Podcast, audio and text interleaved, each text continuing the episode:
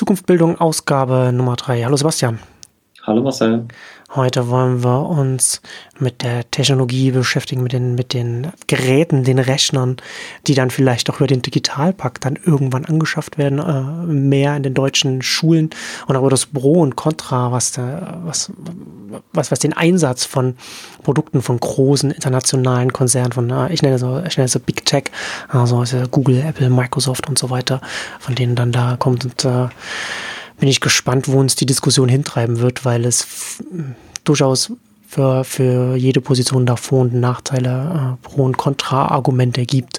Und deswegen ist es ein sehr, sehr schwieriges Thema. Aber lass uns mit dem ersten fortlaufenden Segment unserer Podcast-Reihe einsteigen. Und zwar Digitalpakt. Wann kommst du, sage ich jetzt mal. Also wir nehmen jetzt hier am 13.03. nehmen wir auf und da ist der aktuelle Stand, dass der Bundestag jetzt der Grundgesetzänderung zugestimmt hat, schon vor ein paar Tagen. Das war noch im Februar und das jetzt in, aus unserer heutigen Sicht jetzt in zwei Tagen, also am 15.3. dann die Abstimmung im Bundesrat stattfindet und dann sollte dem Ganzen theoretisch nichts mehr im Wege stehen. Genau, jetzt wurde im Vermittlungsausschuss zwischen Bundestag und Bundesrat, also zwischen ja, Bund und Ländern, im, im Grunde nochmal einiges geklärt. Es gab auch nochmal Fragen, wie weit man das ganze Paket nochmal aufschnürt und noch Personalkosten die jetzt den Ländern entstehen, noch mit reinnimmt. Das wird nicht getan. Und ähm, ja, man will ihn jetzt so verabschieden, wie er zuletzt besprochen worden ist. Ähm, für all diejenigen, die sich jetzt noch nicht die letzten drei Jahre mit dem Digitalpakt Schule beschäftigt haben, äh, wie das unsere Bildungspolitik getan hat, ähm, sei ja eine Seite beim Bundesministerium für Bildung und Forschung empfohlen. Die haben dort Wissenswertes zum Digitalpakt Schule mit aktuellen Stand vom 22. Februar gesammelt. Und das ist im Grunde die FAQ äh, zu den 5 Milliarden, die jetzt eben die Bundesregierung investieren möchte, um die Hardwareausstattung und ähm, ja, das Breitband, WLAN-Ausleuchtung an Schulen zu schaffen. Und der lange Streitpunkt äh, war im Grunde die Ansicht, äh, Bildung ist Ländersache in Deutschland. Ja. Und wir haben jetzt eine Grundgesetzänderung und solche Dinge. Ähm, da ging es lange hin und her. Und am Freitag dieser Woche soll es jetzt eben endgültig beschlossen werden. Die Gelder sind zurückgelegt. Und auch mit diesem Beschluss und mit diesen fünf Milliarden, die dann eben fließen sollen an die Schulen, stellt sich eben die Frage, welche Konzepte werden jetzt eben in die Schulen hineingetragen. Ähm, es gibt ja, darüber haben wir in der letzten Folge gesprochen, eine Strategie der Kultusministerkonferenz zur Bildung in der digitalen Welt. Da wurden bestimmte Kompetenzen definiert, die alle Schülerinnen und Schüler, die jetzt in diesem Schuljahr 2018 eingeschult worden sind oder in die Oberstufe gekommen sind, die sie am Ende ihrer Schulzeit kennen sollen. Und ähm, die Mittel, die auch der Bund zur Verfügung stellt, sollen eben für die technische Ausstattung sorgen. Das jetzt ähm, im Rahmen der Schulentwicklung und der Medienentwicklungspläne, die sich einzelnen Schulen eben setzen, ähm, auch inhaltlich dann auch unterrichtet wird oder Eingang findet in die Curricula und das, was alltäglich dann an deutschen Schulen passiert. Genau. Und da wird es dann natürlich interessant, wenn mit dem Digitalpark dann noch Gelder zur Verfügung stehen, dass sich dann in den Schulen dann äh, was bewegen kann. Da wird es natürlich dann interessant, was dann auch von den großen Konzernen dann, äh, inwiefern das dann nochmal stärker dann vorangetrieben wird, die ganzen äh, Lobbybemühungen. Da haben, haben ja alle ihre Education, ihrer ganzen Bildungsinitiativen, mit denen sie versuchen, in die Schulen reinzukommen. Nicht nur um da einen Absatzmarkt zu finden, natürlich auch um, um Geräte auch zu verkaufen, aber viel stärker geht es den, den Konzernen, ob das jetzt ein Google, ein Apple ist oder, oder andere, geht es natürlich darum, auch Kinder frühzeitig an die eigenen Produkte ranzuführen und äh, da auch eine gewisse Affinität aufzubauen. Ne? Also im Grunde genommen ist es ein bisschen so wie eine, eine Fortführung der, der Markenbildung. Und ähm, Teenager sind deswegen auch bei, bei der Markenwerbung so beliebt, weil man in dem Alter dann, dann erst Affinität entwickelt und da ist es bei dem nochmal, nochmal viel stärker. Aber äh, da, ich will nicht so weit vorgreifen, da kommen wir dann, kommen wir dann, äh, glaube ich, auch später nochmal dazu. Ja. Kann man aber vielleicht direkt ähm, draufgehen, weil ein so ein Beispiel ist ja der Klassiker, ähm, wenn ich jetzt in der fünften Klasse, so war es bei mir, ähm, Und das ist jetzt wieder je nach Bundesland unterschiedlich, aber wenn man dann in Informatikunterricht beginnt oder eben auch im Deutschunterricht äh, anfängt, Texte am Rechner zu schreiben hm. und ähm, eben auch ein Office-Programm nutzt und eine, ja, eine Software, mit der man einen bestimmten Text auch auf ein DIN A4-Blatt in ein bestimmtes Layout bringen kann, ein Anschreiben oder klassischerweise das erste Bewerbungsschreiben eben auch mal ins Layout setzt. Dann ist die Frage, wird da eben Microsoft Office benutzt und Word äh, und eben so schon den, den jüngsten im Grunde schon die Standard Office-Lösung halt vorgestellt oder wird dann auch eine Open-Source-Lösung wie LibreOffice oder OpenOffice mal genutzt? Hm. Ähm, und das ist natürlich für die ja, für einen Konzern wie Microsoft interessant, zu sagen, okay, wir haben, wir setzen den Standard in deutschen Büros, in der Arbeitswelt äh, wird ja teilweise auch in Ausschreibungen immer noch so formuliert. Sie haben Erfahrung mit diesen Softwarepaketen ähm, und deswegen sagen auch die Schulen, wir machen dann eben, ja, zeigen den Kindern und Jugendlichen das, was eben auch im Arbeitsalltag dann eine Rolle spielt und nutzen dann eben auch die Software, die halt von so äh, weltweiten Softwarekonzernen eben auch äh, angeboten wird. Ja, ne, das ist auch, ist auch eine naheliegende und eine logische Argumentation. Denn letztendlich hast du ja bei dem Einsatz von diesen, von diesen Werkzeugen, äh, hast du ja zwei Ebenen. Ne? Also zum einen gibst du den, den Kindern äh, oder beziehungsweise hast du, hast du ähm, pädagogisch neue Möglichkeiten, Kinder einzubinden, was Neues zu machen und da Inhalte die, äh, die Kinder, den Kindern die Möglichkeit zu geben, die Inhalte aktiver mitzugestalten und da besser zu verinnerlichen, besser zu lernen. Und gleichzeitig hast du natürlich dann nachgelagert dann auch noch den Effekt, dass du den Kindern Werkzeuge beibringst, den Umgang mit Werkzeugen beibringst, weil sie sowieso auch lernen müssen für den, für ihren Berufsalltag mal später. Und das Negative, oder beziehungsweise der Argument dagegen ist natürlich, was du ja auch jetzt schon drin hast, äh, oder zumindest impliziert hast, dann die Aussage, dass man natürlich dann damit auch einem, einem profitorientierten Unternehmen, wie ein Microsoft, damit hilft, sich weiter am Markt zu verfestigen, dass sowieso schon auch schon ein Marktführer ist und dann auch schon sehr verfestigt am Markt ist, weil natürlich, was die Schulen dann in dem Sinne dann auch machen, ist im Grunde genommen eine kostenlose Ausbildung, Fortbildung von künftigen Arbeitnehmern, ne? also quasi schon die denen beibringen, wie man dann das, in dem Fall dann das Microsoft-Produkt dann künftig benutzt. Die lernen dann, wie man damit umgeht. Und das ist ja so ein bisschen so, es gibt ja auch keine, keine direkte Kausalkette jetzt hier. Ne? Also letzten Endes ist es ja, ist es ja ein Kontext, in dem sich die Schulen bewegen. Und die Frage ist schon, ich glaube, die Frage letzten Endes ist da, wie man sich da positioniert und wie man das sieht, ist, was man selbst schwerwiegender äh, findet. Ob es wichtig ist, dass die Kinder da auch in der Schule auch äh, Werkzeuge lernen, die einfach in der aktuellen Realität dann auch in, in den Büros, in denen einige oder viele Kinder dann auch mal arbeiten werden, eingesetzt werden oder ob sie sich außerschulisch das dann irgendwie aneignen sollten, müssten und in den Schulen dann äh, freie Software benutzt wird, weil, ne, also ob man, ob man auf der einen Seite es wichtiger findet, dass, dass die Kinder auch in der Schule diese Werkzeuge lernen, die sie sowieso äh, einsetzen, die in ihrem Alltag auch stattfinden. Das ist jetzt nicht nur ein Microsoft Office, also wir können dann auch noch über andere Sachen ähm, dann reden. Aber das, äh, ich finde, dass das, dass das ein perfektes Beispiel dafür ist. Oder dass es wichtig ist, dass die Schulen nicht Marktverteilungen äh, noch weiter verfestigen. Und gerade in dem Zusammenhang hast du es ja auch schon gesagt, ne? es ist ja nicht so, dass man dann sagt, man hat jetzt das eine Produkt von einem einen Unternehmen und man kann jetzt nur wählen, ob man das andere nimmt. Also ob man sagt jetzt Microsoft Office oder Google Docs. Ne? Also so ist es ja nicht, sondern es gibt ja auch noch eine, in dem Fall ja noch eine dritte Möglichkeit, und zwar, dass man auf Open Source Lösungen setzt, die nicht äh, direkt an Unternehmen gebunden sind uh, und da, da anderweitig entwickelt werden. Ähm, also ich bin da ein bisschen zwiegespalten. Ich finde, ich, ich, es in dem Fall würde ich, würde ich sogar noch so weit sagen, weil man, wenn man jetzt ein LibreOffice anschaut, das orientiert sich ja sehr, sehr, sehr nah an Microsoft Office, weil eben Microsoft Office so bekannt ist und viele Leute sich damit auskennen und man die Leute natürlich sehr viel leichter dazu bringt, zu LibreOffice oder früher hieß es mal OpenOffice zu wechseln wenn man, wenn es möglichst nah, möglichst nah an dem Bekannten dran ist. Von daher würden Kinder, die jetzt einen Umgang mit einem LibreOffice, OpenOffice lernen, äh, sich auch relativ leicht in ein, in Microsoft Office reindenken können. Aber das minimiert ja den, den, diese, diese, diesen, diesen Widerstand ja nur ein bisschen und da bleibt er letztendlich trotzdem bestehen. Das ist, also ich finde, ich, ich kann nicht genau sagen, wie, wie ich mich da positioniere bei dem, bei dem Thema. Deswegen finde ich das ganz, ganz interessant, ne? Weil ich, wie gesagt, finde die zwei Positionen, die ich genannt habe, finde ich beide nachvollziehbar und es ist sehr schwer zu sagen, welche man jetzt, welche man jetzt schwerer gewichten würde.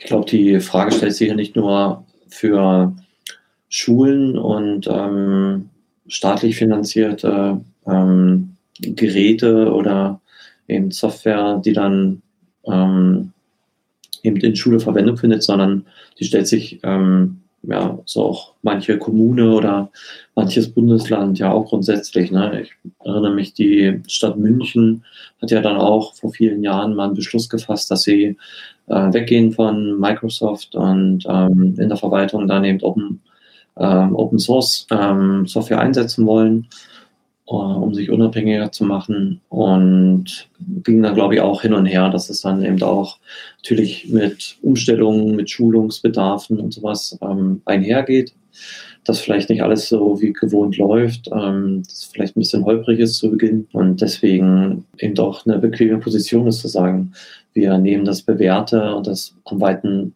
verbreiteste und nehmen dafür in Kauf, dass wir da eben auch eine Marktführerschaft ähm, mhm.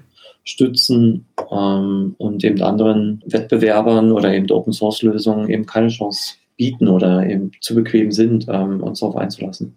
Ja, wobei ich da würde ich schon noch anmerken, dass es da schon einen Unterschied gibt zwischen der Position, die, die jetzt Schulen also in ihrer gesellschaftlichen Aufgabe einnehmen, ne? also dass sie natürlich die Kinder auf, ihre, auf ihr Leben auch vorbereiten sollen und da auch einfach auf die Realität reagieren müssen um sie herum und die da nicht einfach die Schulen selbstverständlich ändern. Auf der anderen Seite die Verwaltungen und äh, grundsätzlich der Staat finde ich, schon sagen kann, äh, als, als Grundprämisse, dass man, soweit es geht, auf Werkzeuge setzt, die Open Source sind, die anderweitig produziert werden, wo der, wo der Staat auch selbst sagen kann, mit bestimmten Behörden könnte, könnte man das ja, also es geht jetzt zu weit weg von dem Thema des, des Podcasts, aber wo der Staat eigentlich grundsätzlich sagen könnte, wir treiben auch diese Open Source Entwicklung voran, weil wir damit auch der ganzen Gesellschaft etwas etwas mitgeben können als Staat, was wir nicht können, wenn wir jetzt einfach äh, auf, einen, auf eine Closed Source äh, For-Profit Software setzen, wie einen, wie einen Microsoft Office. Denn der Staat selbst, gerade auch die Verwaltung, wo es wo es eben auch darum geht, dass da sehr, sehr viele Menschen mit, mit dieser Software arbeiten müssen. Das ist nicht nur ein Kostenpunkt, aber der Herr schenkt auch mit. Aber gleichzeitig auch der Staat letzten Endes der einzige Player in der Gesellschaft ist, der an der Stelle wirklich einen Hebel hat, etwas zu verändern. Ne? Also nicht, dass ähm, so einzelne Unternehmen äh, können da nichts machen. Auch, wie gesagt, ich finde das auch, dass, dass Schulen das nicht übernehmen sollten, dass Schulen andere Überlegungen damit reinspielen müssen, ob das wirklich auch für die, für die, für die Schüler dann das Richtige ist.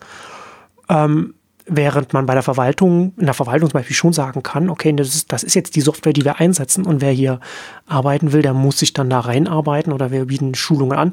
Und ob man jetzt die Schulung für einen Microsoft Office macht oder für, einen, für, eine, für eine offene Lösung, sollte jetzt zumindest jetzt erstmal allgemein gesprochen jetzt nicht so den großen Unterschied machen. Und gerade offene Lösungen haben eben auch den Vorteil, dass man da im, im Zweifel als Staat, als Verwaltung hingehen kann und sagen kann, okay, wir passen das an unsere Bedürfnisse an und wir passen das jetzt nicht nur und gleichzeitig machen wir das, was wir hier machen, auch noch für die Gemeinheit, für die Allgemeinheit noch zugänglich und können dann darüber hinaus über das, was wir für unsere Verwaltung brauchen, vielleicht gesellschaftlich noch mehr äh, Sinn und Nutzen stiften. Äh, und deswegen finde ich da schon, dass da, dass da noch schon so ein Unterschied besteht. Aber natürlich ist klar, äh, gibt es da natürlich immer Widerstand, wenn man von was äh, Bekanntem zu, zu was Neuem weggeht. Mhm. Ja, also es ist eine große Debatte. Ähm, ich würde Sie gerne mal zurückführen zum Digitalpakt. Ja. Und zwar mit einem Tweet, den ich gerne zitieren möchte, von Daniel Bernsen. Ähm, der schreibt, erster Effekt des Digitalpakts, wie 2009 planen die Schulträger umfangreiche Anschaffungen von interaktiven Whiteboards. Hm. Das ist nicht die Zukunft des Lernens, sondern rausgeschmissenes Geld. Warum hat denn da niemand etwas gelernt aus den Erfahrungen der letzten zehn Jahre? Ja, wo wir gerade davon sprachen, ne? Bekanntes versus Neues. Ja, das Ganze bebildert noch mit einem schönen ähm, Simpsons-GIF. At least you tried. Ähm, ja, also das ist so ein bisschen ähm, der, die Krux. Und wir haben jetzt drei Jahre darüber geredet. Ähm, es gibt Menschen, die da sehr tief und umfassend ähm, sich Gedanken gemacht haben, was bedeutet Lernen im digitalen Zeitalter, äh, zeitgemäße Bildung. Worauf kommt es an? Eben nicht nur die Hardwareausstattung, sondern auch welche Konzepte sollen damit umgesetzt werden, welche Kompetenzen sollen die Schülerinnen und Schüler erlangen, welche Bildungsziele verbinden wir eben jetzt mit dieser Investition ähm, in Breitband ähm, und in Hardware. Und da haben natürlich ähm, ja auch unterschiedliche äh, Menschen unterschiedliche Vorstellungen von und manche vielleicht auch nicht so tief nachgedacht, ähm, wie einige der Menschen, die wir jetzt schon zitiert haben in unserem, in unserem Podcast, wie die Lisa Rosa, welche digitale Bildungsrevolution wollen wir?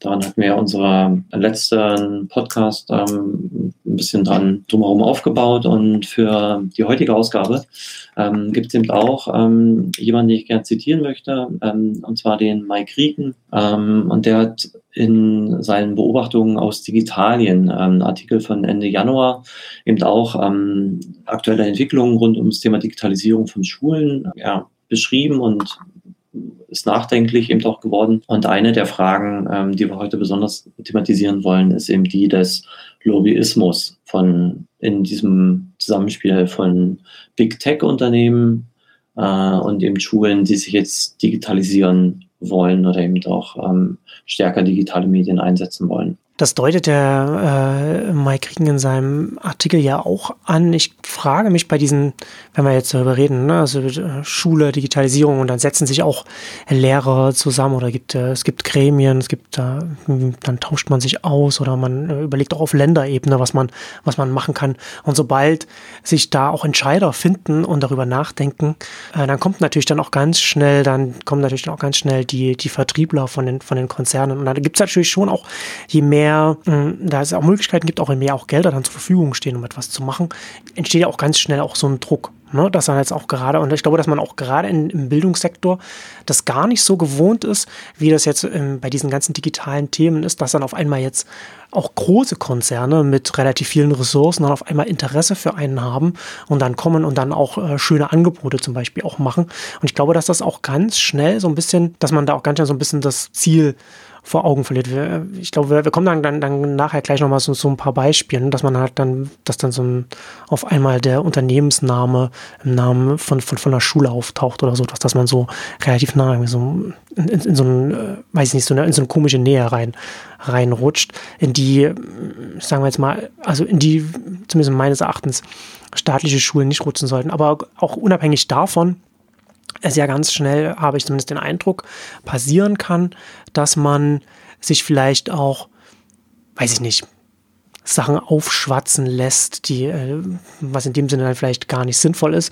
Und grundsätzlich, wir haben ja in der letzten Ausgabe auch darüber geredet, ne? und du hast es ja vorhin auch schon gesagt, ne? es ist dann die, die naheliegende Lösung, das digitale Whiteboard ist jetzt, ist jetzt nicht das, was das, was das digitale Potenzial, was man in der Pädagogik hat, dann wirklich abdeckt und dass man da, dass man da vielleicht auch zu schnell sogar auch durch den, durch den Druck vielleicht auch schon ein bisschen mit da, ähm, ja, wie soll ich sagen, da den, den, das, das Ziel vor Augen verliert, weil wenn wir jetzt sagen, wir haben jetzt eine Schule und wir, wir führen jetzt Geräte ein und diese Geräte werden, das werden dann ein zentraler Bestandteil des Unterrichts, dann muss sich an ganz vielen Stellen fundamental Dinge ändern und das ist ja, das passiert nicht von heute auf morgen und da muss man sich auch schon über den Unterricht selbst sehr viele Gedanken machen.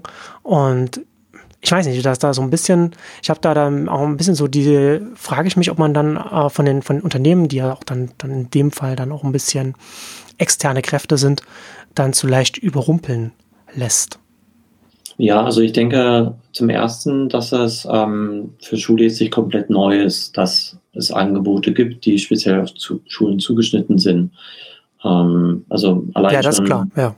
Allein schon die Schulbücher sind ja auch von ja. Verlagen und von wirtschaftlich. Ich meine ja, dass es, dass es jetzt schon nochmal ein anderes Niveau hat. Mhm, klar, genau. Und ähm, jetzt haben wir eben diese interaktiven Whiteboards, an denen kann man es gut festmachen. Ähm, da gibt es mehrere große Konzerne, ähm, Und die bieten eben doch Schulungen an. Und der Klassiker ist ja im Grunde, dass der Schulträger sagt, das finden wir sinnvoll, das schaffen wir jetzt an. Dann können wir uns auch gut damit brüsten, dass eben eine Kommune sagt, jetzt sind alle Schulen im Landkreis XY hm. kreidefrei und mit der hm. neuesten Technik ausgestattet. Wir haben einen schönen Rahmenvertrag gemacht, können jetzt die Kreidetafeln abhängen. Ähm, das interaktive Whiteboard äh, von Smart oder von Promethean oder anderen äh, eben reinhängen. Und dann haben wir unsere Aufgabe erfüllt. Und Klassiker eben in dem Sinne, ähm, dass halt häufig die Hardware-Ausstattung dann angeschafft wird und über Rahmenverträge eben aus Sicht der Schulträger auch relativ günstig oder eben ähm, ja, zu einem wirtschaftlichen Preis reingerollt wird. Und die Fortbildung und die Frage, wie wollen wir das dann unter, im Unterricht einsetzen, ähm, eben eher zu häufig zu kurz kommt und dass eben die, ja, ähm, die Sinnhaftigkeit, ähm, die sich ja immer in dem Grundsatz Pädagogik vor Technik, ähm, ja, auch im, im, Rahmen des Digitalpakts ähm, wird dieser Grundsatz immer wieder geäußert. Wir sollen jetzt nicht irgendwas anschaffen, nur weil die Technik da ist und weil die jetzt als neuester Schrei gilt. Ähm, wenn man jetzt sowas wie ähm, Augmented Reality oder Virtual Reality aufgreift, sicher gibt es Anwendungen, die wir, die sinnvoll sein können, aber wir sollten uns erstmal darüber verständigen, welche Lernziele ähm, wollen wir damit ansteuern und wo kann uns die Technik dabei unterstützen. Und ähm, das kommt eben ähm, häufig zu kurz weil der Schulträger ja aber auch so denkt, dass er eben sagt, wir müssen was anschaffen, wir haben bestimmte Gelder aus bestimmten Töpfen, die Fortbildungen, die werden wieder aus einem anderen Topf finanziert ähm, und kommen dann eben häufig zu kurz. Oder weil es laufende Investitionen sind und eben nicht wie eine Einmalinvestition in Hardware so einfach zu machen ist. Vielleicht muss man auch Überzeugungsarbeit leisten und eben die Landesinstitute, Lehrerfortbildungsinstitute, Medienzentren und was es nicht alles gibt, ähm, dann personell ausstatten ähm, mit guten Leuten, mit attraktiven Gehältern, ähm, mit Freiräumen, die wir ihnen geben müssen, um halt ähm, da wirklich neue Konzepte entwickeln zu können. Ähm, und das dauert länger als, und ist vielleicht nicht so medienwirksam wie eben die Aussage, alle Schulen im Landkreis XY haben jetzt eine interaktive Tafel und machen jetzt den Unterricht und die Schule von morgen.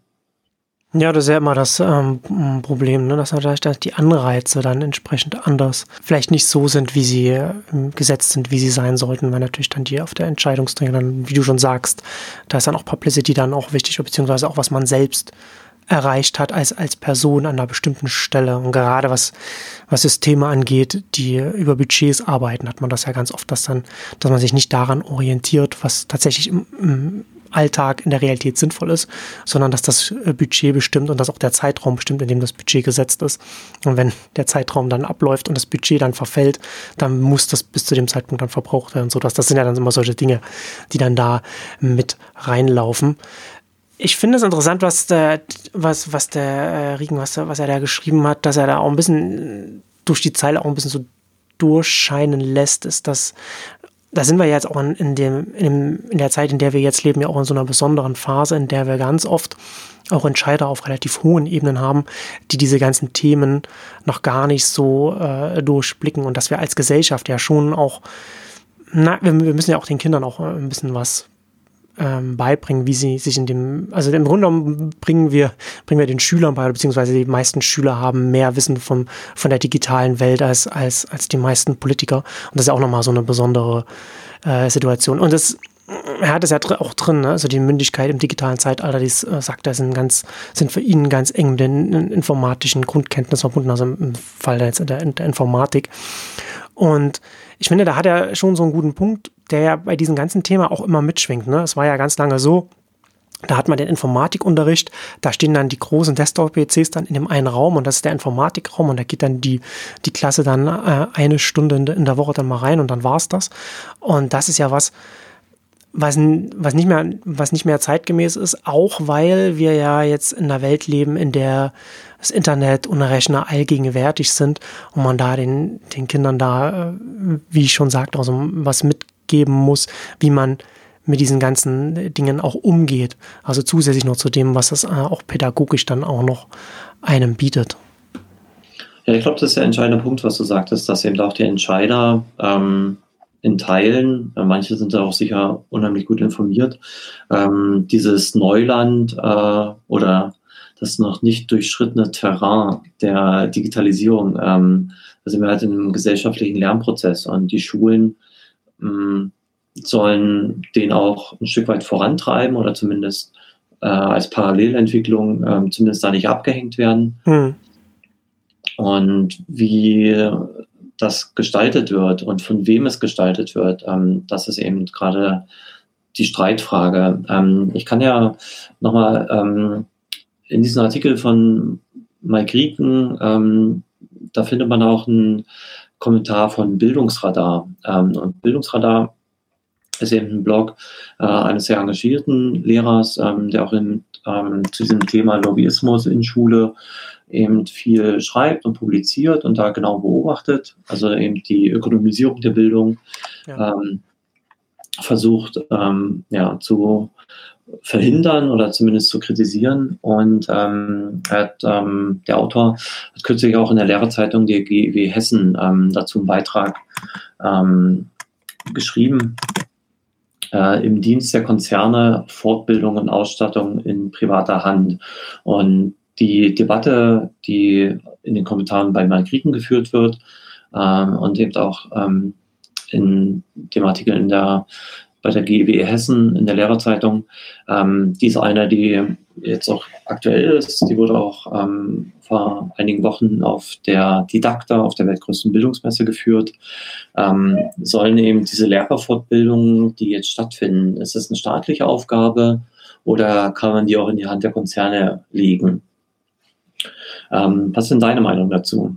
Denkst du, ähm, Microsoft und Samsung und äh, Apple etc., die haben da so viel Wissen, äh, was jetzt in die Schulen ähm, fließen soll, eben auch durch diese Konzerne und das sinnvoll ist, ähm, eben Apple Distinguished Educator zu werden oder Samsung Lighthouse School oder Microsoft Showcase School oder wie würdest du das ähm, sehen?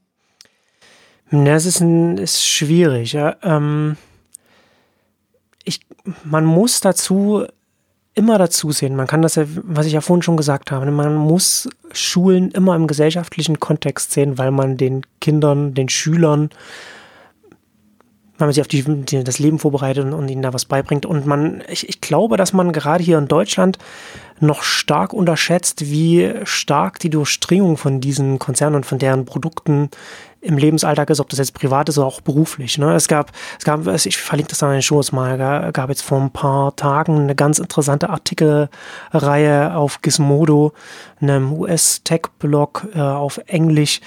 Äh, da hat eine Journalistin über Monate hinweg versucht, auf die Dienste von den, von den großen Tech-Konzernen zu verzichten. Also einmal auf alles von Amazon, einmal auf alles von Microsoft, alles von Google, alles von Apple.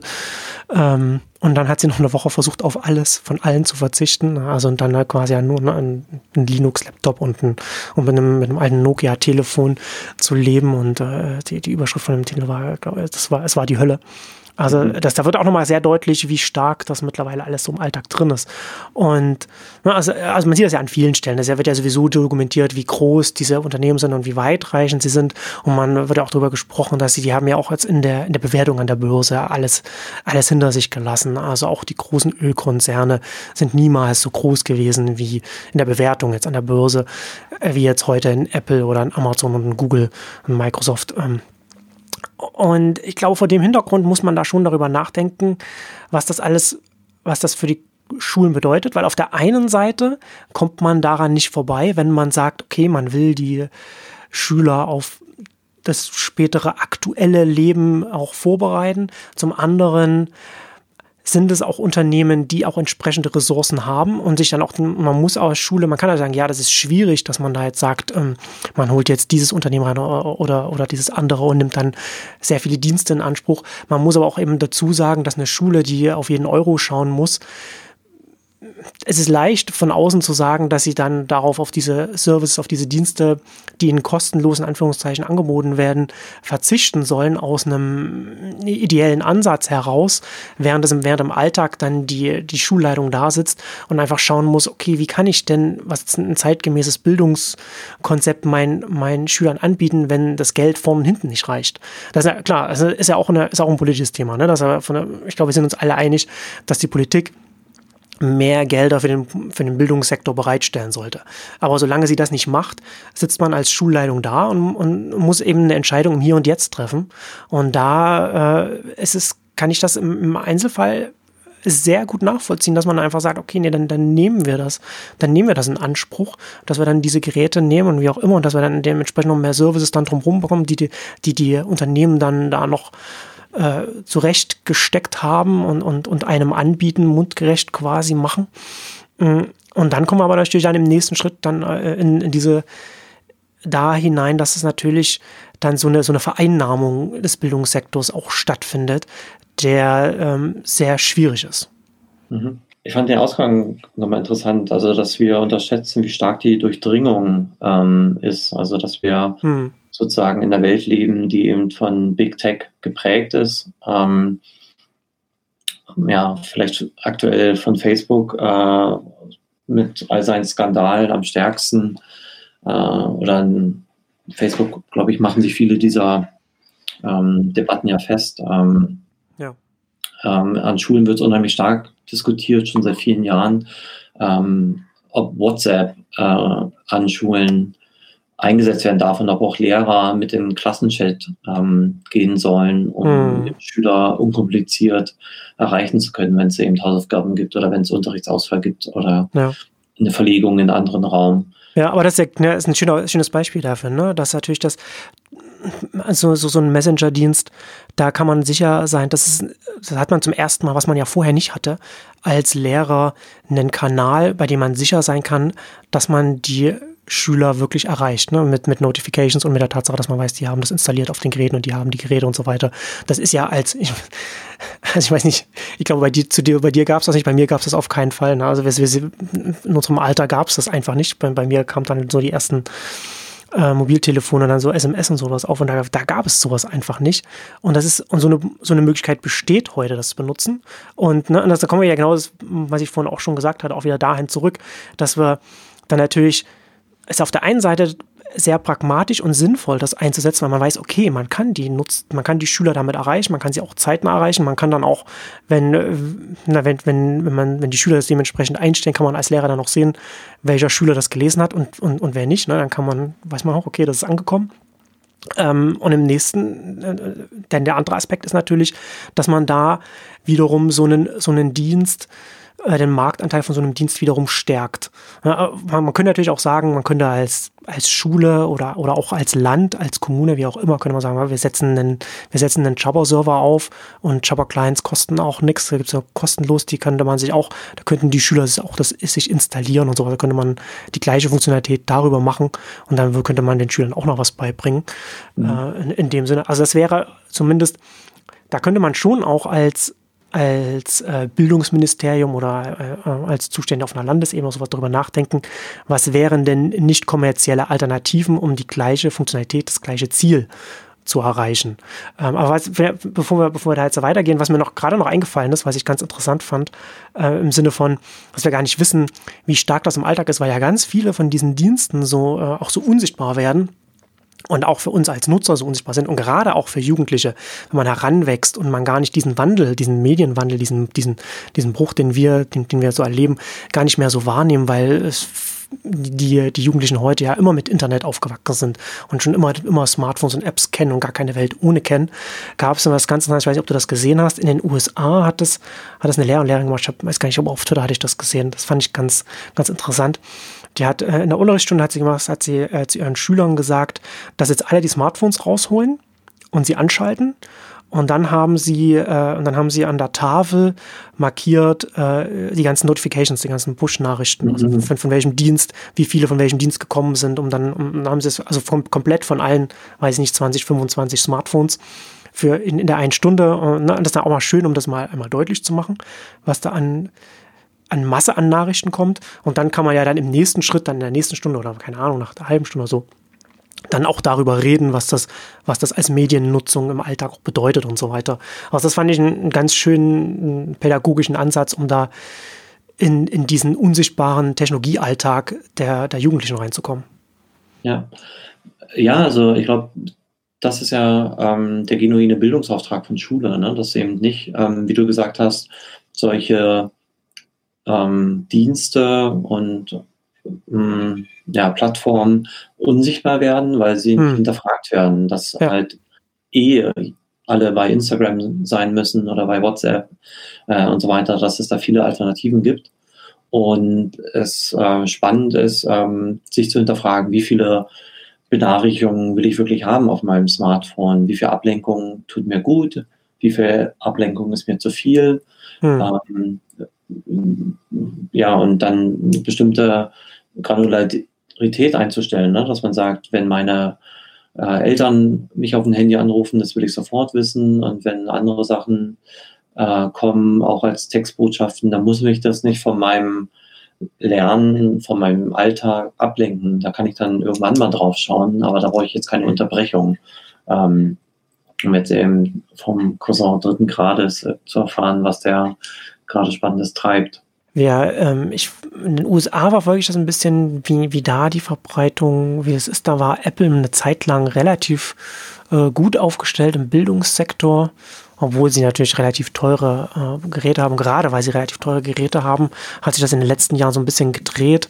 Da ist es jetzt, äh, iPads waren mal relativ beliebt, so die, die günstigsten und, und jetzt haben die Chromebooks von Google da so ein bisschen da das Feld übernommen, auch weil es natürlich günstige, günstige Laptops sind, aber ich glaube noch mehr, weil es ist direkt die, man die Integration äh, in die Google das Google-Ökosystem hat, ne? also gerade mit Google Docs und, und so weiter. Und man da natürlich dann, wenn man das als in, bei Google in der Cloud liegt, man ganz viel von, von, der, von dem administrativen den Schulen da abnehmen kann. Ne? Das ist einfach nur, man hat, man muss nur Internet, WLAN sicherstellen, dann hat man diese, diese Chromebooks, bei denen auch keine Software im, im, traditionellen Sinne so installiert werden kann, also auch nicht viel schief gehen kann und man nutzt dann einfach das Internet und dann nutzt man dann da die Google Apps, um dann äh, kollaborativ dann Dokumente und so weiter zu arbeiten. Also ich finde das ganz, ganz nicht sinnvoll, aber sondern, sondern nachvollziehbar, dass sich das so ausbreitet.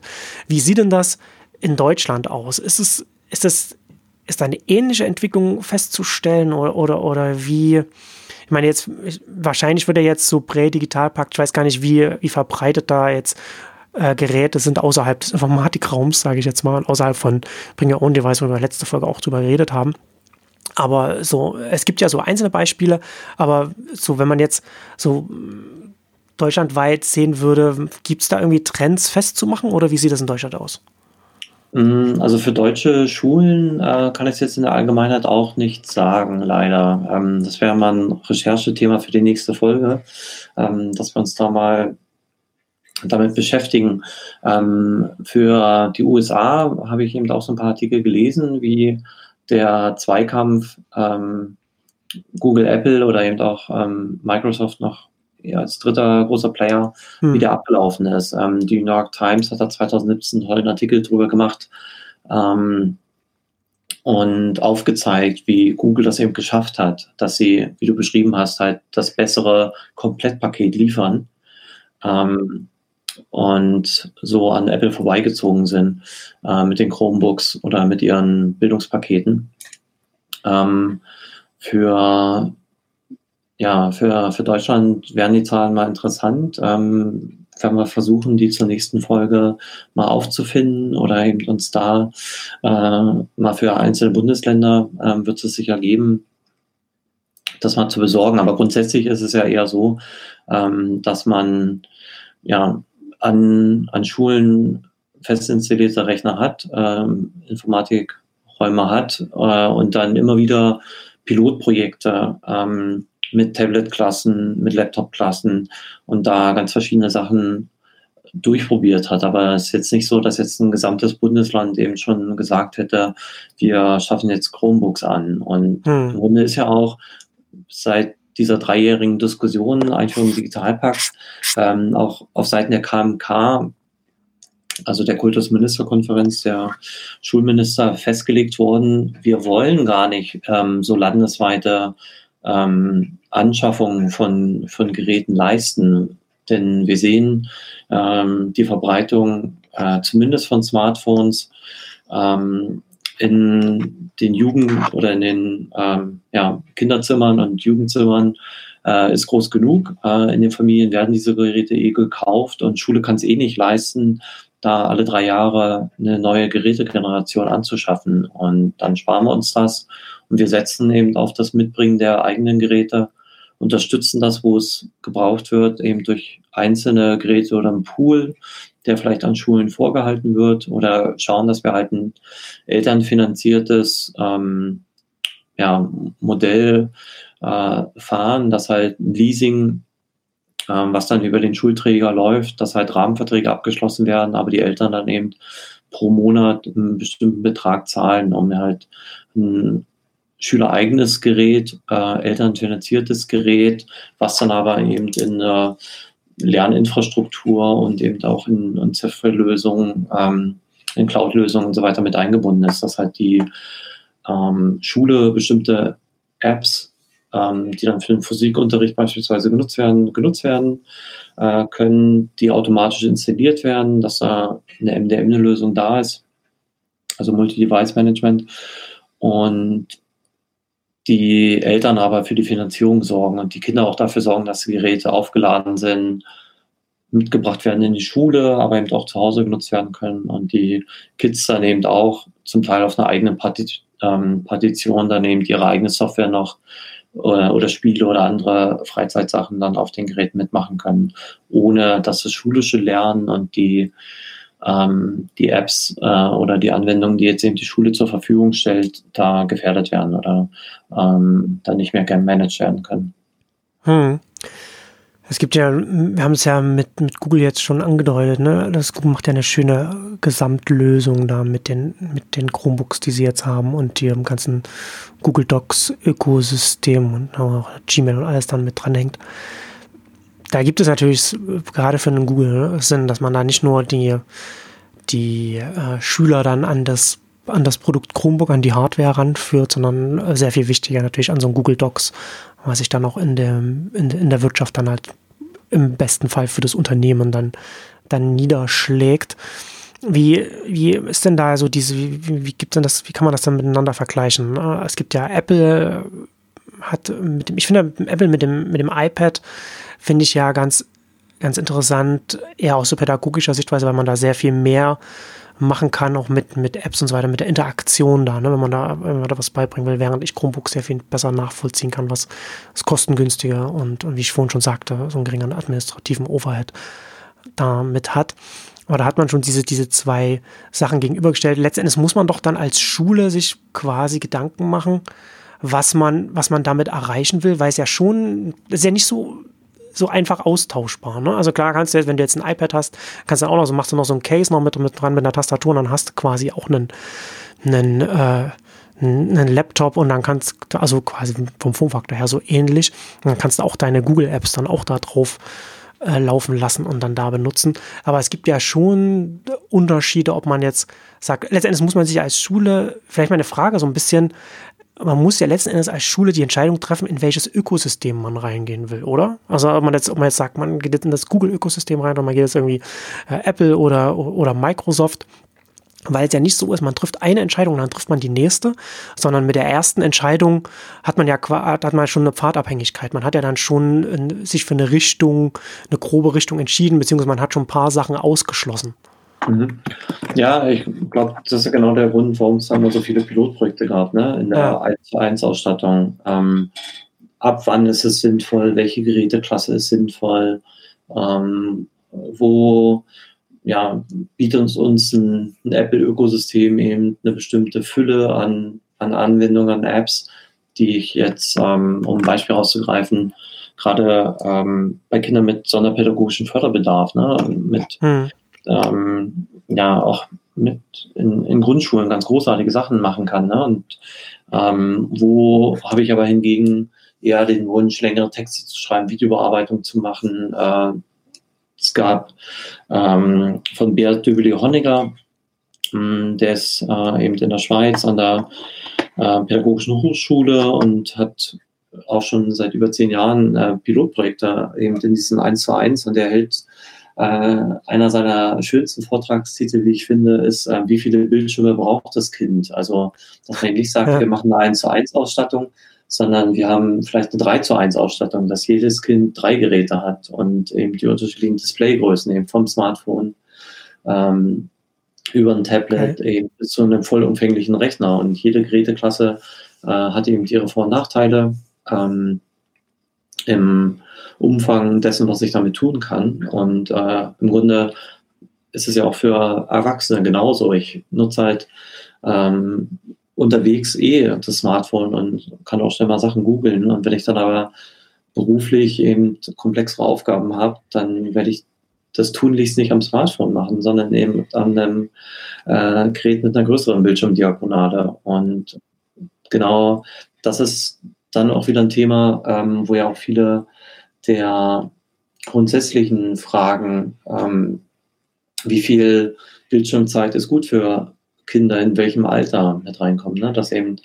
ähm, das, was wir jetzt auch in unseren Podcast noch gar nicht angeschnitten haben, man hat ja in Deutschland ähm, ein höheres Grad an Technikskepsis als mhm. in anderen Ländern ähm, berechtigt oder unberechtigt, aber das scheint ja eine kulturelle Eigenheit der, der Deutschen zu sein, dass sie grundsätzlich erstmal hinterfragen, ähm, tut das gut, wie viel, wovon ähm, tut gut ähm, und eben Autoren, die mit Ängsten arbeiten und ähm, eine Verdummung der nächsten Generation auch an den Smartphones oder an der Verbreitung der Smartphones festmachen. Also so einen kulturpessimistischen Blick auf gesellschaftlichen Wandel, ähm, der einhergeht mit einer technischen Weiterentwicklung und mit ähm, Dingen, die wir aus unserer Jugend äh, und Kindheit nicht kannten ähm, in Verbindung bringt. Ähm, das ist ja was, was auch an Schulen und in Lehrerzimmern großen Anklang findet oder auch in, bei Eltern ähm, zumindest diese Skepsis da ist und dann eben sowas wie ein grundsätzliches Handyverbot an Schulen ähm, auch diskutiert wird, ne? eben zu sagen, wir wollen, dass Kinder, von denen wir wissen, dass sie äh, am Tag über 80 Mal ihr Smartphone entsperren und äh, um die vier Stunden oder mehr damit verbringen, also dass sie aufs Handy schauen. Ähm, wir wollen, dass sie an den Schulen, an den Lernorten ähm, eben auf, ja, auf äh, sich aufs Lernen einlassen und auf den Unterricht, der da stattfindet und eben nicht sich von WhatsApp-Nachrichten ablenken lassen, sondern dann eben äh, auch mal bei einem Thema, was sie jetzt vielleicht nicht so brennend interessiert, äh, von dem wir aber gesellschaftlich glauben, mhm. dass es wichtig ist und wir es deswegen auch in unserem Curricula verankert haben, ähm, aufpassen und äh, zuhören und äh, im Idealfall auch eine gute Note dann im Test schreiben äh, und eben nicht schon wieder an WhatsApp oder an Fortnite oder an andere Ablenkungen denken, während sie im Schulalltag sind und während sie äh, die Schule besuchen. Ja, ja, das ist, das äh, ist natürlich so der gesellschaftliche Kontext hier, ne? Also, also natürlich nachvollziehbar, ne? Dass man natürlich, also ich glaube, da sind wir uns alle einig, dass jetzt nicht während der Unterrichtsstunde da äh, jetzt die Benachrichtigungen auf den Smartphones der, der Schüler dann äh, losgehen sollten, man dann abgelenkt ist. Auf der anderen Seite ist es natürlich schon so ein bisschen dieses, dieses äh, unrealistische, romantische Bild, das, das in Deutschland ja gerne auch in den Feuilletons noch äh, hochgehalten wird, dass man, dass man als, als Schüler im Land der Dichter und Denker äh, gefälligst da zu sitzen hat und äh, Goethe auswendig lernt auf dem, auf dem Papier. Und das, das ist dann so die, die, so quasi das, das höchste der Gefühle kulturell, dass man, dass man das zu machen hat. Und dass man da, und da sieht man, ich, ich habe ja so als, als Außenseiter, äh, was, was den Bildungssektor angeht, stört mich ja schon seit längerem, dass der, wenn wir so ein bisschen so äh, grundsätzlich mal darüber reden, so dass der, dass äh, ähm, der Lehrplan, die Lehrpläne sehr weit weg von der, von der Realität, von der Lebensrealität, von dem Alltag der Kinder und, und der Menschen sind. Ne? Also das ist alles das wird ja quasi, also ich habe so das Gefühl zumindest, dass es über die Jahre die Lehrinhalte immer mehr werden, mehr geworden sind und dass man letztendlich gar nicht mehr hinterfragt, äh, ob der, ob die Schüler, nachdem die Klassenarbeit geschrieben wurde, ob sie sich die Inhalte dann überhaupt noch, ob die überhaupt hängen bleiben. Ne? Letztendlich weiß ja jeder, dass man kann jetzt was auch immer die Schüler bei einer Klassenarbeit dann äh, bei, bei, den Inhalten dann geschrieben haben, das haben sie dann, wenn man das eine Woche später schreiben würde, wären die Ergebnisse sehr viel schlechter, im Monat nochmal schlechter und im halben Jahr dann nochmal viel schlechter. Und das ist ja schon, glaube ich, auch was so in dieses ganze, in diese ganze Vorstellung von dem, was eine Schule überhaupt in der Gesellschaft sein soll, welche Aufgabe sie vertreten soll, da ja auch mit reinspielt. Ich finde, dass wir da nicht nur hier in Deutschland, aber wir reden ja jetzt hier über, über das Deut über, äh, über den, so wie wir, wie es in Deutschland die Realität ist, wir ja schon eine sehr starke Schieflage mittlerweile bei den Schulen haben, was es angeht, ähm, wie, wie sehr bereiten wir die Kinder auf, auf, den, auf den Alltag vor, den sie nach der, nach der Schule haben werden. Und da geht es jetzt nicht darum, dass die Schule jetzt den Auftrag hat, die Kinder quasi quasi schon vorzubilden für den, für den Arbeitsalltag, also als Arbeitnehmer. Also was ich ja vorhin schon so ein bisschen so angedeutet hatte mit so Microsoft Office und so weiter. Das, das gar nicht unbedingt, sondern man kann ja nicht einfach sagen, okay, die Kinder sollen jetzt, sollen jetzt gar, gar keine Screens gar, äh, an, an, den Schulen haben und sie sollen da in die Bücher reingucken, weil das ist doch irgendwie, äh, weiß ich nicht, weil da irgendwie das Gewicht drauf liegt. Wenn das zunehmend gar nicht dem Lebensalltag entspricht, den die Schüler außerhalb der Schule erleben, den sie aber auch dann erleben werden, wenn sie die Schule einmal verlassen haben. Also sowohl im Arbeitsalltag als auch im privaten Alltag werden 0% der Schüler einen, einen, einen screenfreien Alltag haben.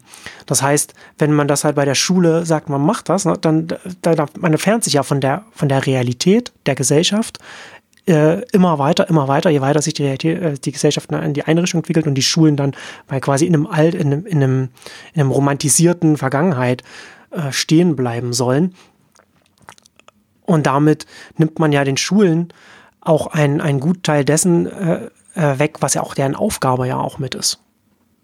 Ja, aber ich glaube, ähm, das ist ja grundsätzlich Konsens, ähm, eben, der jetzt auch durch den Bundestag verabschiedet worden ist, hm. dass wir sagen, ähm, das, was in der Arbeitswelt, im Leben, ähm, auch in meiner Rolle als, ähm, als Bürger äh, in einer Demokratie eben ähm, das Internet und äh, die digitale Vernetzung nicht mehr wegzudenken ist und deswegen genauso auch in der Schule eine Rolle spielen soll. Ähm, das ist Konsens. Ähm, die Frage ist halt die der Umsetzung.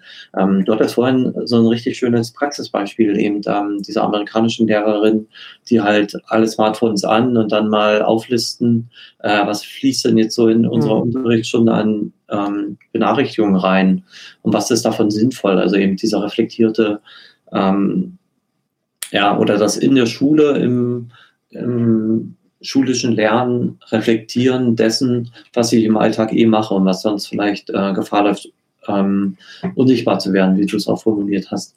Ähm, ein schön, schönes Beispiel aus einem Sportunterricht ähm, eines Hamburger Lehrers, äh, Thorsten Puderbach, der hat mal ähm, anhand des äh, Computerspiels Fortnite eben auch mal den Sportunterricht äh, entsprechend gestaltet äh, und hat das Ganze reflektiert, Sportunterricht unter den Bedingungen der Digitalität.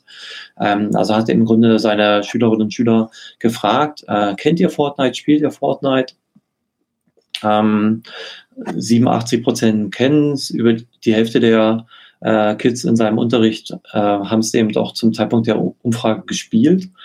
Und er hat das Ganze dann eben reflektiert im Sportunterricht, eben ähm, die, die Regeln, die Abläufe von Fortnite aufgegriffen ähm, und eben auch ähm, im Grunde das, was so ein Spiel so attraktiv macht und manche sagen eben auch äh, einen Suchtfaktor eben auch mit hat. Hm. Ähm, und zu Milliardengewinnen auch beim, beim Hersteller von Fortnite geführt hat, ähm, das eben im Sportunterricht zu reflektieren, die Elemente des Spiels ähm, wie Inventarregeln ähm, ja, und, und Items, die man eben dann eben hat, aufsammeln kann und so weiter, eben in der physischen Realität nachzuspielen. Ähm, und im Grunde etwas, was aus der digitalen Welt kommt, was in dem ähm, Alltag der Kids eine Rolle spielt, eben wie gesagt die Hälfte Spielens eh, ähm, das in die Schule zu holen und dann dort aber äh, zu reflektieren und zu hinterfragen und äh, sich dann eben dann davon ausgehen, damit zu beschäftigen, ähm, ja, wie, wie macht der Hersteller da sein Geld, warum ist da dieses Suchtverhalten, wie kann das, was mir im, im Spiel Spaß macht, wie kann mir das eben auch äh, im Sportunterricht Spaß machen? Oder welche Regeln ähm, sorgen dafür, dass es eben jetzt eben ein spannendes äh, und fesselndes Spiel ist, mit dem ich viel Zeit verbringe. Das muss dann aber schon das klingt schon wie etwas, was sehr stark aus der Eigeninitiative des Lehrers, der Lehrerin kommen muss. Oder gibt es, also ich kann mir nicht vorstellen, dass es da viel Lehrmaterial, Unterstützung gibt, wie man jetzt so eine, du hast jetzt Fortnite als ein Beispiel genannt, also wie man sowas Digitales dann, also wie man so, so, so ein aktuelles Thema in den Unterricht einbauen kann. Ja, ähm, also klar, das war jetzt sein Engagement und sein ähm, ja, den Freiraum, den er genutzt hat ähm, im Sportunterricht. Ähm, hm. Aber Lehrkräfte tauschen sich ja da unheimlich stark so aus und die greifen ja auch andere ja. äh, aktuelle Themen auf in ihrem Unterricht. Ne? Dass eben ähm, Schule in Fächern wie politische Bildung, heißt es in Brandenburg oder ähm, in Hamburg heißt es dann PWG, ähm, dass eben sowas wie aktuelle Nachrichten und politische Entwicklungen natürlich in der Schule auch diskutiert werden und diskutiert werden sollen.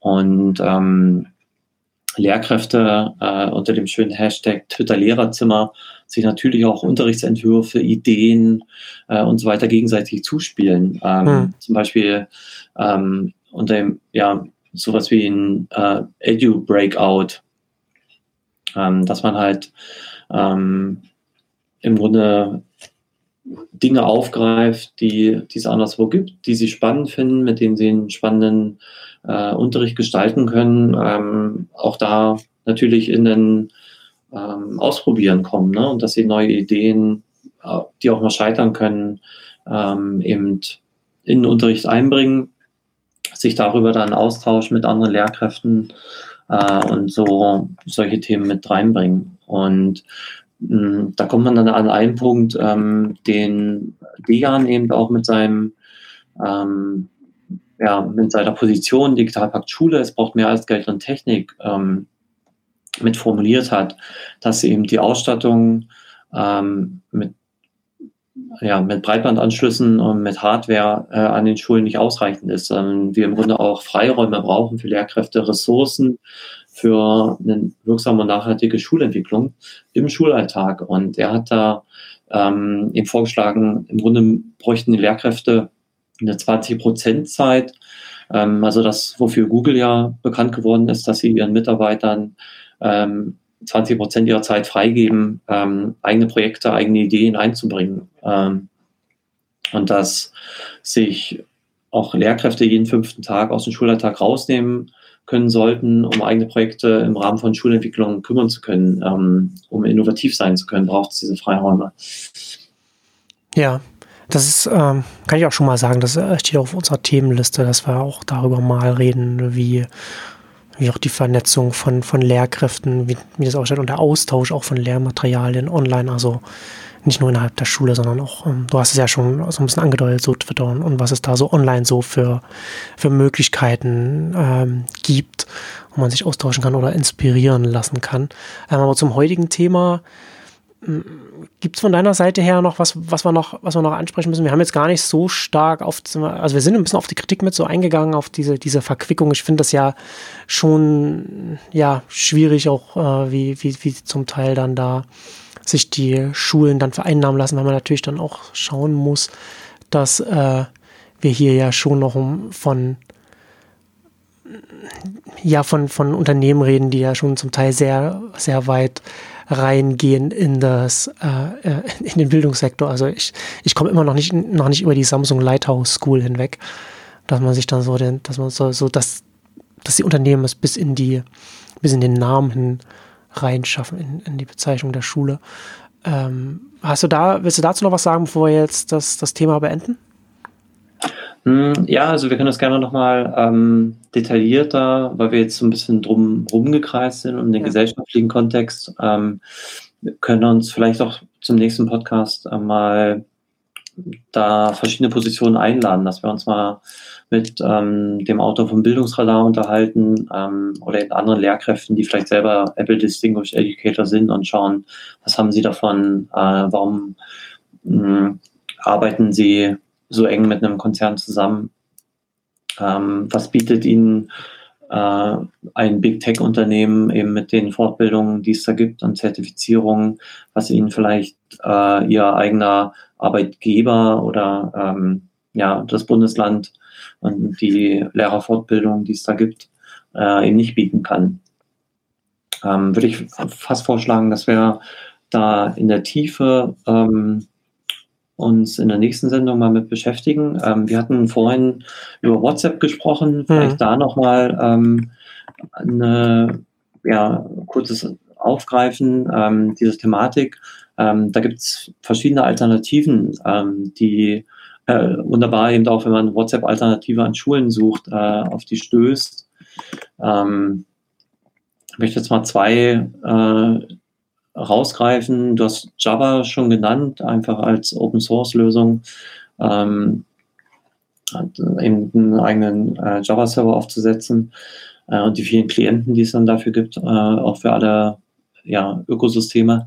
Ähm, es gibt zwei weitere Alternativen. Ähm, äh, SDUI, die sich als sichere Alternative zu WhatsApp äh, an Schulen äh, vorstellen, die auch selber von dem Schüler der sich genau darüber geärgert hat, dass eben, ähm, wenn es einen Unterrichtsausfall gibt, dass er nicht schnell genug informiert wird, ne? weil er eben lange Wege hatte zu seiner Schule mit dem Bus. Mhm. Und wenn er dann eben früh aufsteht, im Bus steigt, an der Schule aber erfährt, dass die ersten beiden Unterrichtsstunden ausfallen, ähm, dann hat er sich geärgert und hat deswegen äh, auch an der Schule Kritik geübt äh, und hat dann, um dieses Problem für ihn selber und für alle anderen Schülerinnen und Schüler, die sich darüber ärgern, zu lösen, eben ähm, da eine Lösung entwickelt.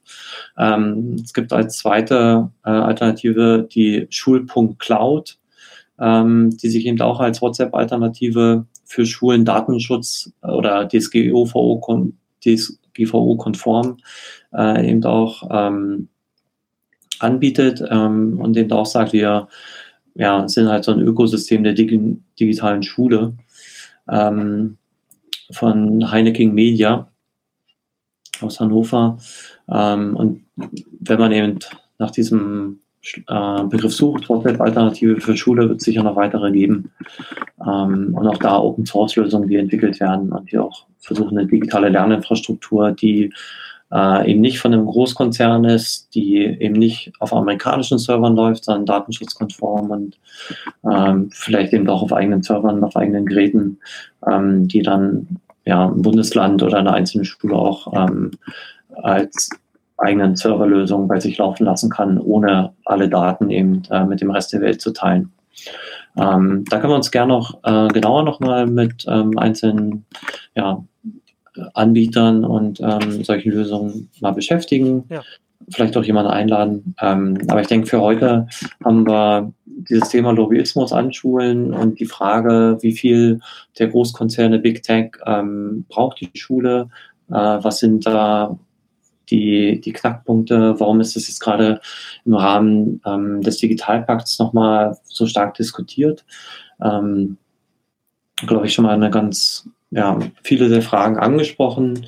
Äh, man kann da sicher nochmal tiefer reingehen und auch mit einzelnen Akteuren, die da eine bestimmte Meinung haben, äh, reden.